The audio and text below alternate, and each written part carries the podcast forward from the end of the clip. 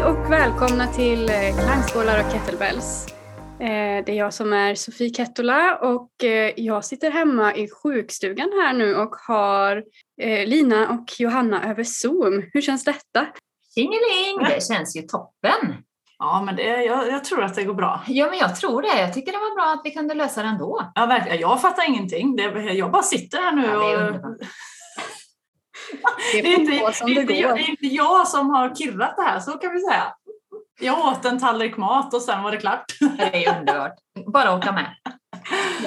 Det blir nog bra det här. Vi prövar och så får vi se helt enkelt. Ja. Eh, idag ska vi prata om ett ämne som ni där hemma har önskat och det är ju stress. Så jag tänkte att eh, jag kör igång lite och bara pratar om vad stress är. Och stress är ju egentligen en reaktion i det autonoma nervsystemet. Alltså det nervsystemet som styr alla våra automatiska funktioner som hjärtslag och andetaget och sådär. Och det autonoma nervsystemet, det är ju indelat i två delar kan man säga. Det är det sympatiska nervsystemet och det är det parasympatiska nervsystemet. Och det parasympatiska nervsystemet, det är så kallat rest and digest. Alltså när vi går ner i viloläge, när vi sover, det ökar matsmältningen och så vidare. Vi får, det ökar oxytocinet, vårat må bra-hormon och det sänker pulsen. Och sen har vi ju då det sympatiska nervsystemet som är när vi är i stress helt enkelt. Nu säger jag att du filmar mig eller någonting. Jätteobekvämt. Du kan klippa bort det om du vill. Ja. Och så, så här sjuk och sliten nu också. Ja, ja. Och när vi går in i det sympatiska nervsystemet då, när vi får en stressreaktion, det är ju då alla stresshormoner, bland annat kortisolet blir högt, noradrenalinet, adrenalinet. Och vi höjer pulsen, och vi får högt blodsocker och vi kan få högt blodtryck. Och jag vill gå in lite på de olika stresstyperna så att ni där hemma kan identifiera vart där ni har hög stressnivå i ert liv. Den vanligaste, eller en av de vanligaste, är den kroniska stressen. Där vi går och är konstant lite småoroliga, kanske konstant har ett lite, eller att vi känner oss uppskruvade och trötta fast vi kan inte sova riktigt. Och vi har alltid en liten inre stress, det är den kroniska stressen. Sen kan stress yttra sig i till exempel ångest och det brukar komma och gå lite mer och det yttrar sig då genom tryck över bröstet och andnöd, att det känns svårt att andas och här är det mer noradrenalin i flöde då att, och här kan man ju då, eller jag kommer sen till vad man kan göra åt de här olika stresstyperna. Mm. Och sen finns det ju då stress i form av att du är utsatt för fara, du behöver överleva. Det är också ofta adrenalinet där som kickar igång och det är ju mer oftast kortvarigt. Jag skulle säga det att den här adrenali- adrenalinstressen som du pratar om, som, som jag känner som när man ska tävla till exempel. Alltså den är ju sådär godjobbig. Uh, då, då har jag ett sånt vansinnigt påslag och, och tycker det är skitjobbigt. Och, och, det är jättejobbigt men jag älskar det också. För att från det till att bara liksom få explodera ut och bara ta i max. Då känner man verkligen att man gör det som kroppen är gjord för att göra i det läget. Är du med hur jag tänker, Sofie? Verkligen, och det är ju här man behöver bli lite medveten. För man kan ju faktiskt bli beroende av sina stresshormoner. Mm. Alltså du kan bli beroende av dina adrenalinkickar. Du kan bli beroende av att liksom hela tiden utsätta dig för dopaminkickar och så vidare. Så att där behöver man ju då se över sin allmänna stressnivå tänker jag. Att eh, vissa tider i livet så kommer det inte passa att träna eller tävla väldigt mycket på elitnivå till exempel. Mm. Eh, och en kort period i livet så kan man göra det. Men man behöver vara medveten över hur ofta och hur länge utsätter du din kropp för stress, tänker jag. Ja, precis. Det, det jag tänkte på var det här med att eh, om man tänker som eh, stenåldern då till exempel. Att oj, nu kommer det något här och ska äta upp mig. Jag känner en jättestress över det. Får adrenalin som rusar. Och så slåss jag för mitt liv och eh, överlever eller dör.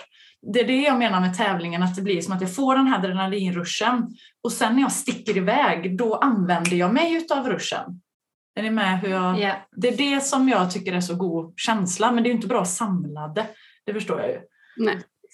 Och det är ju som med stress överlag, för eh, det är ju nyttigt för oss också att utsätta oss för stress i olika sammanhang, i träning och så vidare. Eh, och sen den mer kroniska stressen tär ju på oss extremt mycket mer. Det är ju där då man börjar prata mer om sjukdomar och hjärt- och kärlproblem, eh, problem med vikten och tarmen och vårt allmänna välmående liksom. Eh, så vi kan ju som sagt, vi kan få stress även från träning, från kosten, från fasta, från att dricka kaffe. Eh, och du Johanna, du är ju mer insatt i stressen och när det kommer till träning och kroppen på det sättet. Så du får gärna dra din version. Ja. Ja, nej men precis. Just det här med stress och träning då. Alltså det, när du tränar så utsätter man ju kroppen för stress som du då säger. Då gäller det ju att man tränar lagom mycket så att man använder träningen för att höja toleransen av stress lite grann. Men hur mycket träning du då tål, det beror ju på hur mycket återhämtning du ger dig. Så beroende på hur du sover och hur du vilar. Alltså med vila och sova menar jag inte samma sak. Men det är ni med på, ja. Tänker jag där. Ja. Alltså sova är sova och vila är ju att man, ja, att man kanske sitter ner och bara tittar på naturen. Eller går en långsam promenad eller, eller sådär.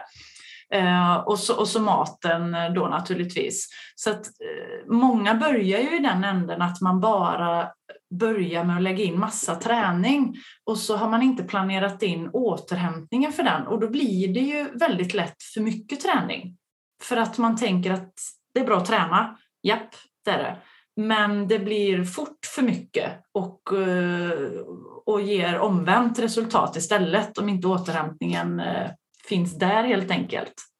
Sen när det gäller vilken träning man ska välja så är det bra att i första hand börja styrketräna.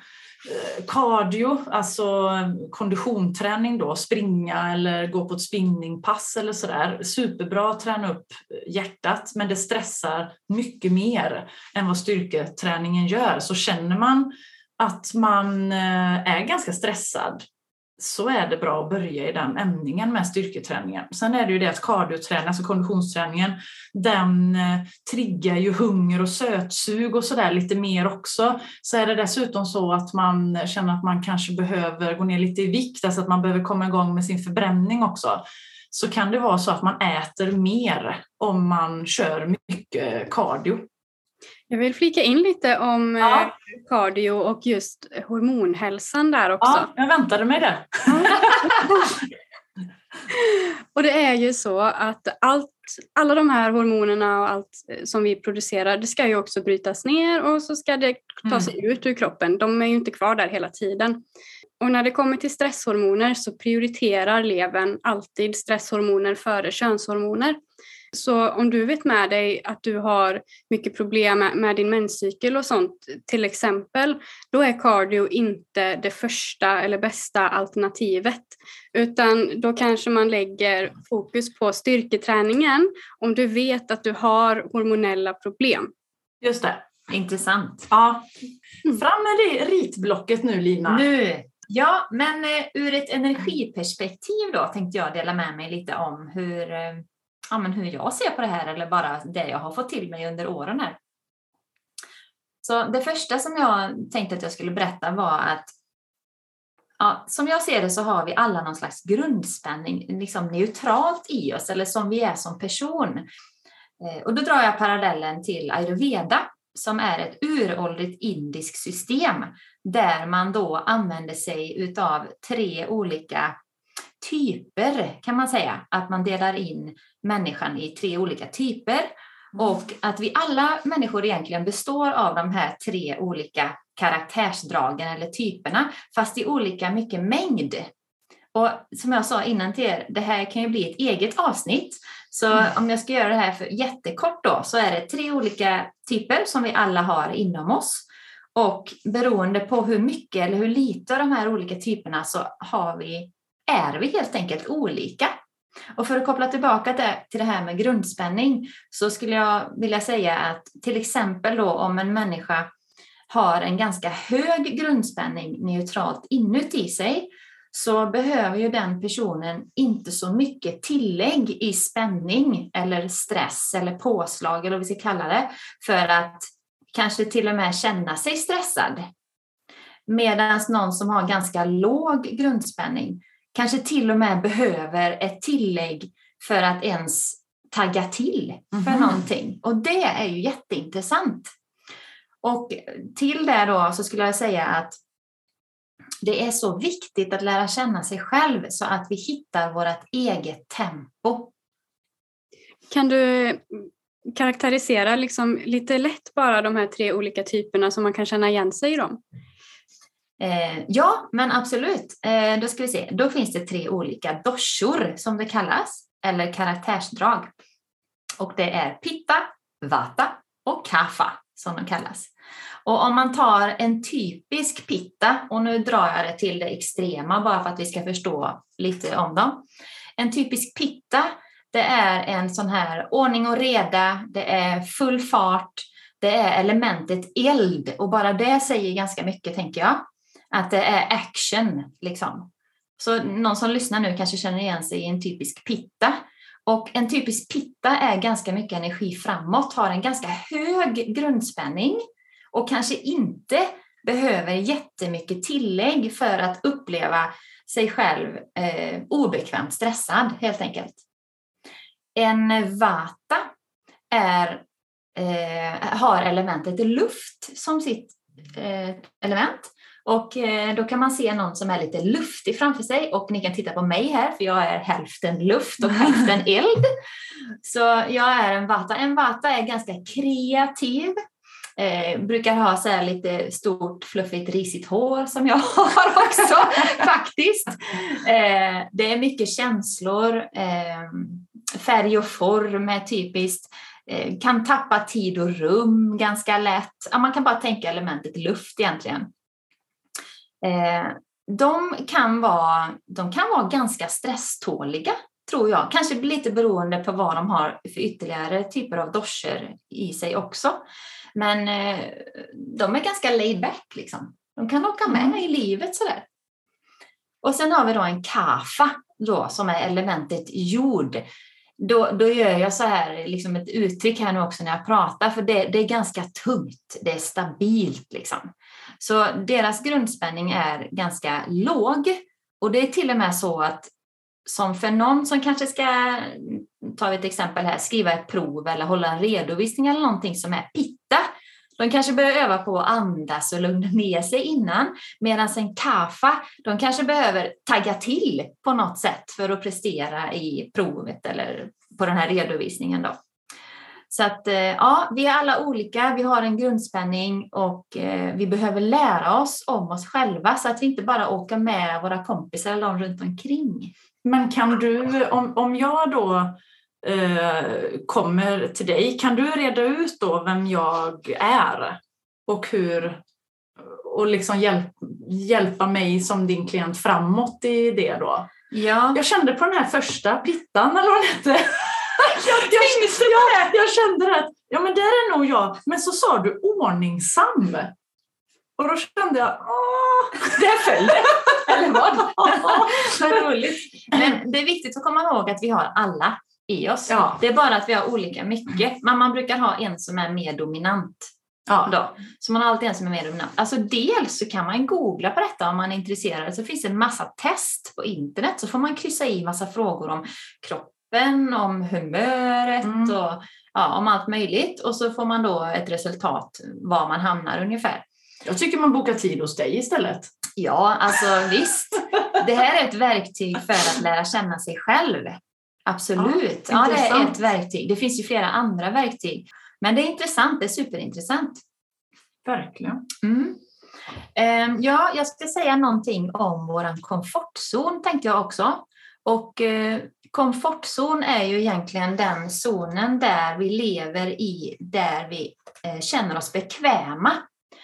Och som coach då så får man lära sig att man ska hjälpa människor att tänja lite grann på sin komfortzon.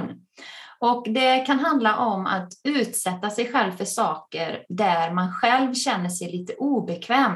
Eller, och eller så kan det handla om att mö- möta olika typer av rädslor. För att faktiskt tänja på den här komfortzonen så att vi blir mer och mer obekväma. Och jag som coach, livscoach, jag kallar det för att vi expanderar. Det är det vi gör, vi expanderar. Så till slut så kanske vi kan vara bekväma i det obekväma, helt enkelt. Och en liten anekdot då, Johanna, som du tycker om här. Ja, vad roligt. Ja. Nej, men det som jag sa till er innan här, att jag inte har så mycket anteckningar som ni gör det här. Alltså det är ju en typiskt en sån här grej nu när jag expanderar in i någonting. Nu tittar jag på er för att mm. vi gör ju en liten resa tillsammans mm. även bakom kameramicken här när inte den är på. Så det handlar om att okej, okay, nu kom den tanken och så kom det också. Att jag hör ju det och jag sa det till er vad jag hade för tankar här innan och så. Men att ändå liksom, ja ah, men det är okej. Okay. Det är obekvämt nu, men det är okej. Okay. Ja, liksom. Ja, och jag tror att... Och samma när vi startade podden. Alltså när vi hade det här ursprungliga mötet innan vi ens visste att det skulle bli en podd liksom. Och det här dök upp och min första reaktion var ju också bara, nej. Jag kan inte sitta och predika för folk om hälsa liksom. Vem tror jag att jag är? Och sen så, som du säger, så bara, ja okej, noterade jag den tanken och bara, jo, det kan jag visst liksom. Så att då expanderade jag i den ursprungliga obekväma eh, lilla stressreaktionen nästan. Och det har ju fortfarande varit, jag kan fortfarande känna lite stress inför eh, det här, liksom lite prestationsångest och sånt där. Så jag utsätter ju mig för det här obekväma hela tiden och expanderar, som du säger, för varje gång. Jag är ju typen som kastar mig in i allting. Eh, jag älskar detta. Och sen så kommer jag på fasen också. Vad, är jag inte klok? Det här har jag ingen aning om hur man gör. Och ibland så blir det jättebra och ibland blir det skitdåligt. Men det jag gör är då att jag låtsas att jag kan det. Det finns ett och då får jag säga en anekdot då. Ja. Ja. Och, och det var att när jag utbildade mig till... Det här var det första som kom upp nu. Jag gör ju så hela tiden, men det här är så tydligt bara. När jag utbildade mig till hälsoutvecklare, då pluggade jag ett år, tog det då. Och då hade vi även vanlig idrott det här året, liksom som skolidrott nästan, lite liknande så här, vi gick igenom olika eh, grejer och då var det bland annat orientering. Och det har jag aldrig varit bra på någon gång, för när jag gick i skolan så eh, brukade jag, när man var två stycken då, så brukade jag timma ihop mig med någon som var bra på att läsa kartan. Och så läste den kartan och jag bara sprang runt och hämtade alla kontroller så att vi liksom gled lite på varandra. Och så nu då när vi skulle köra detta så ville jag ville ju ha bästa betyg, men hur skulle det gå till? Och då frågar läraren, är det någon här som är bra på orientering som kan ta med alla som inte kan? Jag kan! Och så tänkte jag, vad i hela friden sa jag nu? Jag har ingen aning om hur man gör. Så jag, ut i skogen, det tog tre timmar, en mil skulle vi. Tre timmar tog det och ta hela den här flocken eh, genom den här orienteringsbanan. Och jag sa inte en enda gång att jag inte hade en aning om hur man gjorde. Så jag lärde mig att orientera, för annars hade ju alla gått vilse. Så jag var ju tvungen att vara jättenoga och läsa på den här kartan och verkligen få alla de här i hand. För ingen visste, och det här var ju Borås också, jag visste inte vart jag var. Det gick jättebra. Så, det är underbart. Så att man kan ju också sådär lite chansa. Liksom. Men då får man ju inte vara rädd för att det ska bli fel. Nej. Det är ju det. Och det här är ju för- och nackdel för mig. Som sagt. Ja. Som med allt, ja. Tänker jag. Ja. Men då, då tolkar jag det som att du har en ganska stor sån här komfortzon. Eller att du också är bekväm att vara obekväm, som vi också sa. Ja, men jag gillar det uttrycket faktiskt. Att vara bekväm med att vara obekväm. För då kan man fortfarande få känna sig lite obekväm. Men att det är okej. Och att det är okej. Ja. Eller hur? Ja, verkligen. Mm. Ja. Ska vi eh, dra lite konkreta tips för mm. hur man kan hushålla med sin stress, tänker jag. Ja. Jag har ju skrivit ner lite utifrån de här olika stresstyperna som jag tog upp i början då. Så för någon som känner igen sig i att man har den här kroniska stressen och alltid är lite stressad, då är det viktigt att dra gränser här kring sin stress och till exempel varva ner tidigt på kvällen.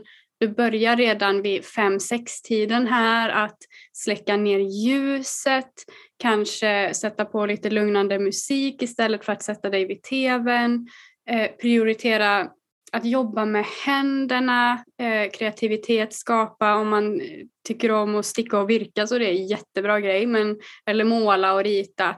Eh, någonting som inte är intryck från tv eller eh, från... Eh, Eh, vad var det jag skulle säga? Från tv, ja, men yttre. Från, från scrolla på skärmen och så vidare. Eh, jag vet inte här. Vissa tycker att det kan funka med en ljudbok och vissa känner att till och med det är för mycket liksom, information att ta in. Så där får man lära känna sig själv eh, till exempel. Men det, det viktiga vid kronisk stress är att främja sömn. Men kan det vara lite så här om man är morgonmänniska eller kvällsmänniska också? För jag känner, ska jag släcka ner klockan sex så har jag ju halva dagen kvar. Förstår ni hur jag tänker? För då är jag ju liksom, då är jag ju på G. Jag är kreativ och jag, liksom, så här, jag har ju mycket senare dygnsrytm. Mm. Det beror på. Alltså, självklart är det upp till dig och mår du bra i den rytmen. Så absolut liksom. Men om du upplever en hög stressnivå genom hela dagen så skulle jag ändå säga att de här gränserna behövs dras. Och är man en person, för det här handlar också om hormonerna, om man är kvällsmänniska eller morgonmänniska, man behöver inte vara antingen eller utan man kan ändra det här också om man vill. En person som är väldigt pigg på kvällen och svintrött på morgonen, de lider av omvänd kortisolfrisättning.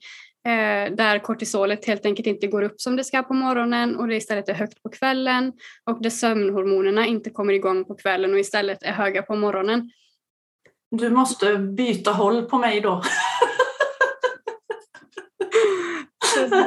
Mm. Men sen kanske man kan säga, då måste jag, nu frågar jag massa saker, men, men då kanske man kan säga, jag då som är igång liksom hela tiden och sen på kvällen så springer jag runt Och, och greja med någonting och tvn är på, jag scrollar för mycket och jag är helt värdelös på allt det där du säger man ska göra nu. Men, men om jag då börjar liksom lite, jag menar en halv, skulle jag då en halvtimme innan jag lägger mig, coola ner mig, så är ju det ett jättesteg, alltså gigantiskt. Verkligen. Ja. Man får börja smått ett steg i taget. Så att ja. ha den här medvetenheten att ah, okej, okay, jag behöver varva ner tidigare än vad jag gör just nu. Då precis som du säger, man kanske börjar med en halvtimme ja. och sen efter en vecka då kanske man ökar till en timme. Och tills man hittar någonstans, det viktiga här är att du främjar din sömn och känner att sömnen blir bättre, att du piggare på morgonen och så vidare. Så att, ja, och att du generellt känner att du mår bättre, att du inte har den här ständiga, att du inte ständigt är uppskruvad, att du får resultat. Det är ju det som är det viktiga. Ja, sen, att du, ja, sen att du, jag kan inte säga till dig att så här ska du göra, exakt så här. Utan det måste ju, i slutändan handlar det om vad du upplever funkar för dig. Ja.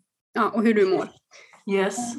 Sen så finns det ju då den andra typen av stress som är ångest, som ofta kommer och går lite mer. Eh, här har man, eh, man kan ha båda två. Men om man bara till exempel har ångest så kan man istället behöva öva på att sätta personliga gränser, eh, kanske gentemot andra, att man inte tackar ja till allting utan när man känner in, eh, orkar jag med det här just nu, vad behöver jag just nu? Eh, man har får väldigt god effekt av att meditera och att planera upp sitt liv lite så att man känner att man har lite mer kontroll. Ångest är ofta så här kontrollförlust. Så att, att man känner att man har inte kontroll på något som händer och det ger en ångest. Så kanske lite mer struktur i livet kan vara bra här. En kalender till exempel. Eller ett ritblock. Ett ritblock. Whatever works for you. Jag har också lite tips på tillskott som jag vill dra. Tillskott som främjar sömn och tillskott som minskar stress. Så tillskott då som kan hjälpa mot stress och ångest, det är vitamin B sex och inte då en, ett B-komplex med alla B-vitaminer, utan du vill ha bara B sexan. Ett tillskott av GABA. När vi frisätter GABA i hjärnan så blir vi lugna helt enkelt, så det lindrar ångest väldigt bra, det främjar också sömnen. Och sen har vi även L-tyrosin som är en aminosyra som är väldigt bra vid stress. Vad är GABA? Eller vad sa du? GABA, det är också en typ signalsubstans i hjärnan eh, som främjar. Till exempel när du dricker alkohol så frisöndras GABA. Det är därför man blir så chill av alkohol. Mm-hmm. Skulle jag äta GABA? Eller vad sa du? Ja, då tar du det. I ja, med det. Du vill bli chill. Aha, ja, så jag kan ja. gå till hälsovård och säga jag vill ha GABA. För jag ja. dricker inte alkohol. Eh, alkoholen är ju motsägelsefull för den stressar ju kroppen som fan, men vi upplever att vi blir lugna på grund av GABAn, eh, men den ger inte den verkligt avstressande effekten som det skulle vara att bara inta GABA till exempel. Yes. Den är vi träffas att ta lite GABA någon gång, det låter ja. chill. Nej, men jag tänker att jag går till Cat på sin hälsokost och säger jag vill ha GABA, Cat. Alltså du kan få en burk av mig, jag har hemma. Oj! Så gott, så gott. Jag ska gabas. Ja. Okay. Jag kan ha sagt fel med att det var en, antingen är det en signalsubstans eller så är det en aminosyra. Eh, något av det i alla fall. Oavsett GABA, bra vid stress. Eh, och sen då för att verkligen främja sömn, alltså som, som du tar innan du går och lägger dig, då är det högdoserat magnesium. Eh, och jag tror man kan söka på högdos magnesium så kommer det fram bra sorter på Google. Så du vill inte gå till apoteket och köpa en burk magnesiumoxid, för då kommer du inte få effekt, utan högdos. Eh, jag köper hos Cat. Ja, antagligen så är det bra grejer där på hälsokosten. Eh, sen också aminosyran L-glycin. Den här är super superbra. Du kan köpa den antingen i pulverform, den smakar lite sött. Eh, om man känner att jag vill inte ta massa piller och allt sånt där och jag gillar att stå och laga mat och sånt, då kan man koka sin egna benbuljong på märgben och köttben, för att där i ben så finns det jätte, jättemycket L-glycin. Så det är de tipsen jag har. Skulle ni göra det istället och, och koka en sån buljong? Jag kokar ja, benbuljong. Ja, men jag vet att du gör det. Sofie har gjort det. Ja, du gör det. Mm. Så dricker man en kopp på kvällen, det är jättemysigt, istället för te så tar du en kopp benbuljong. Oh, varm benbuljong. På folk som kokar buljong och bakar och sånt där. Men jag gör det, ja det är också tips. Om ni har en Crockpot Express hemma, en tryckkokare, då gör du ju den på fyra timmar istället för tjugofyra timmar. Så det är ju väldigt smidigt. Just det, smart. Mm. Nu är ni nyfiken på era tips. Ja, ska jag dra det lite där då? Styrketräningen var det ju då. I första hand, välj styrketräning i lagom dos. Och det innebär ju att man planerar in sin vila. Och stunder och vila dyker ju inte upp av sig själv, så därav så behöver man planera. Jag kan till och med skriva i min kalender liksom att planera inte in något här. Sen gör jag ju det ändå. Men det är väl så här att skriver jag det på en hel, för, på en hel förmiddag, planerar inte in något här, då kanske jag bara planerar in något litet. Men om jag inte skriver det så ballar ju kalendern ur istället. Så att det blir liksom ändå något bra. Ja, ni tycker att jag är världens sämsta tipsare nu. Nej, jag ja, men tänker det låter så ja, kul. Ja, men det, det är ju lite så att det är så lätt att säga, jag planerar in vila och, och hej och, och och är man då som som jag eh, som så, bjuder in mycket i livet, så får man göra så. Men när man som Lina, då kan man ju ha sin måndag till exempel, som har det väldigt lugnt. Nej men, nej, men så här, då får man, man får bara tänka att jag, jag behöver öka dosen av vila, och så får man vara lite nöjd. För det är också en sån sak att jag kan känna sån press ibland, att jag, det där som ni två gör så bra med att få till återhämtning och så här, det behöver jag ju jobba på jättemycket.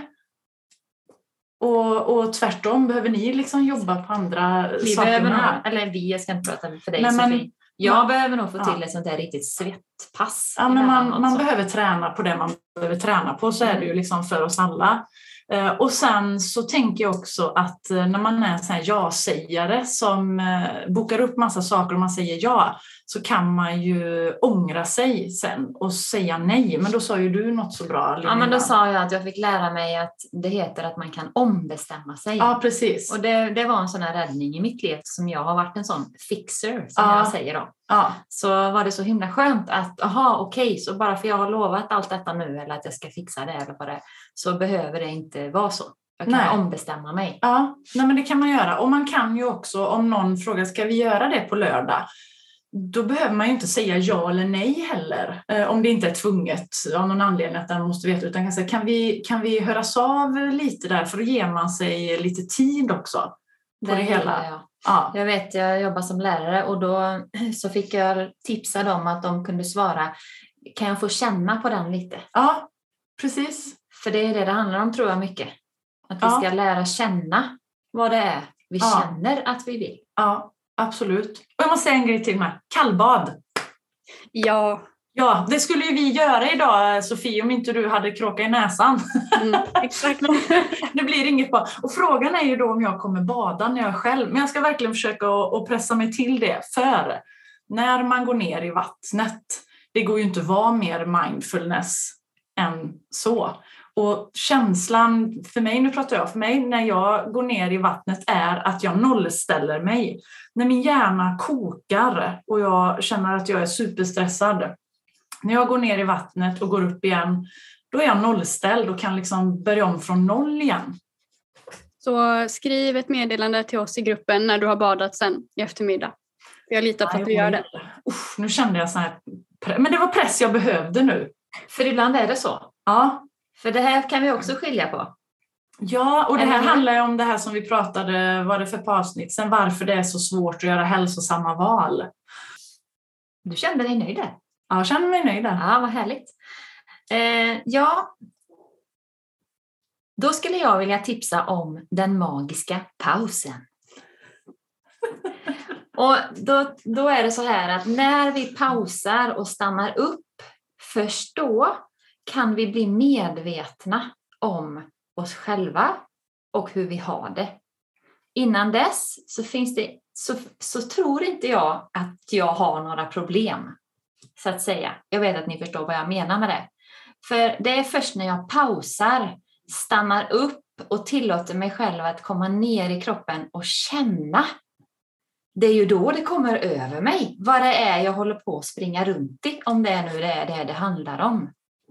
Så jag talar av egen erfarenhet, och det var först när jag pausade, stanna upp, ta mig ur huvudet, ner i kroppen, våga tillåta mig själv att känna, som jag faktiskt får en sån panikkänsla. Ja, och det behöver ju inte bara betyda, antar jag, att man ska gå in i ett rum och mysgossa in det och tända ljus och rökelser och, och hålla i stenar och, och allt, utan... Ta, ta om det för att du eh, bröts. Jaha! Så kör det en gång till. Ja, eh, det, den grejen antar jag att det inte handlar om att man behöver alltid gossa in sig i ett rum med, med liksom kuddar och grejer och stenar och, och liksom sådana saker. Utan att det kan handla om den lilla minipausen ja. till att börja med. För en sån, om vi pratar som till mig då, som inte har lätt för att göra det här pausen. Mysrummet. Nej, och man behöver inte ha något mysrum, för det är inte alla som har ett mysrum heller. Men det det handlar om är att stanna upp där du är. Och mitt tips till vanliga människor kan ah, jag på att ah, säga nu. Ja, men jag vill att du ska säga ah, så, för det är mig nu. Ah, det är ju jag. Mitt tips till vanliga människor, det är ett nybörjartips som jag också gav ut. Det är så här att när du går på toaletten, vänd uppmärksamheten inåt. När du står och tvättar dina händer, ta några djupa andetag, blunda, kom ner i magen, lungorna, bröstkorgen när du andas. För du är själv där inne på toaletten. Ställ en timer eller ett alarm typ tre gånger om dagen där det kommer en påminnelse att ta tre djupa andetag. För telefonen ja, har du alltid på dig. Och då kan du, du har alltid tid att ta tre djupa andetag vart du än är liksom. Super, jättebra. Supertips. Ja. Och i den där pausen då så är ju första steget att bli medveten. Och sen när jag är medveten om vad det är som händer inuti mig och så vidare. Nästa steg sen det är ju att fråga mig själv, vad behöver jag just nu? För det är inte alltid vi först kan känna det för att det är sånt kaos. Vi kanske bara känner ett helt kaos av allt möjligt, tankar och känslor och allt vad det nu är. Och där är ju Sofie jättebra på att hantera kaoset. Men att vi så småningom, alltså då menar jag att hon har verktyg för att hantera kaoset, hjälpa människor med det. Men så småningom så kan vi börja lära oss att pausa, bli medvetna och faktiskt ställa oss själva frågan, vad behöver jag just nu? Yes. Ja, nej men då vill vi tacka för den här gången. Tack till er som har lyssnat och glöm inte att följa oss på Instagram, klangskalar punkt och punkt kettlebells. Och så hörs vi nästa gång. Ja, jag stressar vidare. Underbart. Nej, jag ska, jag ska andas tre gånger med nu. Exakt. Yes. Hej då. Hej då.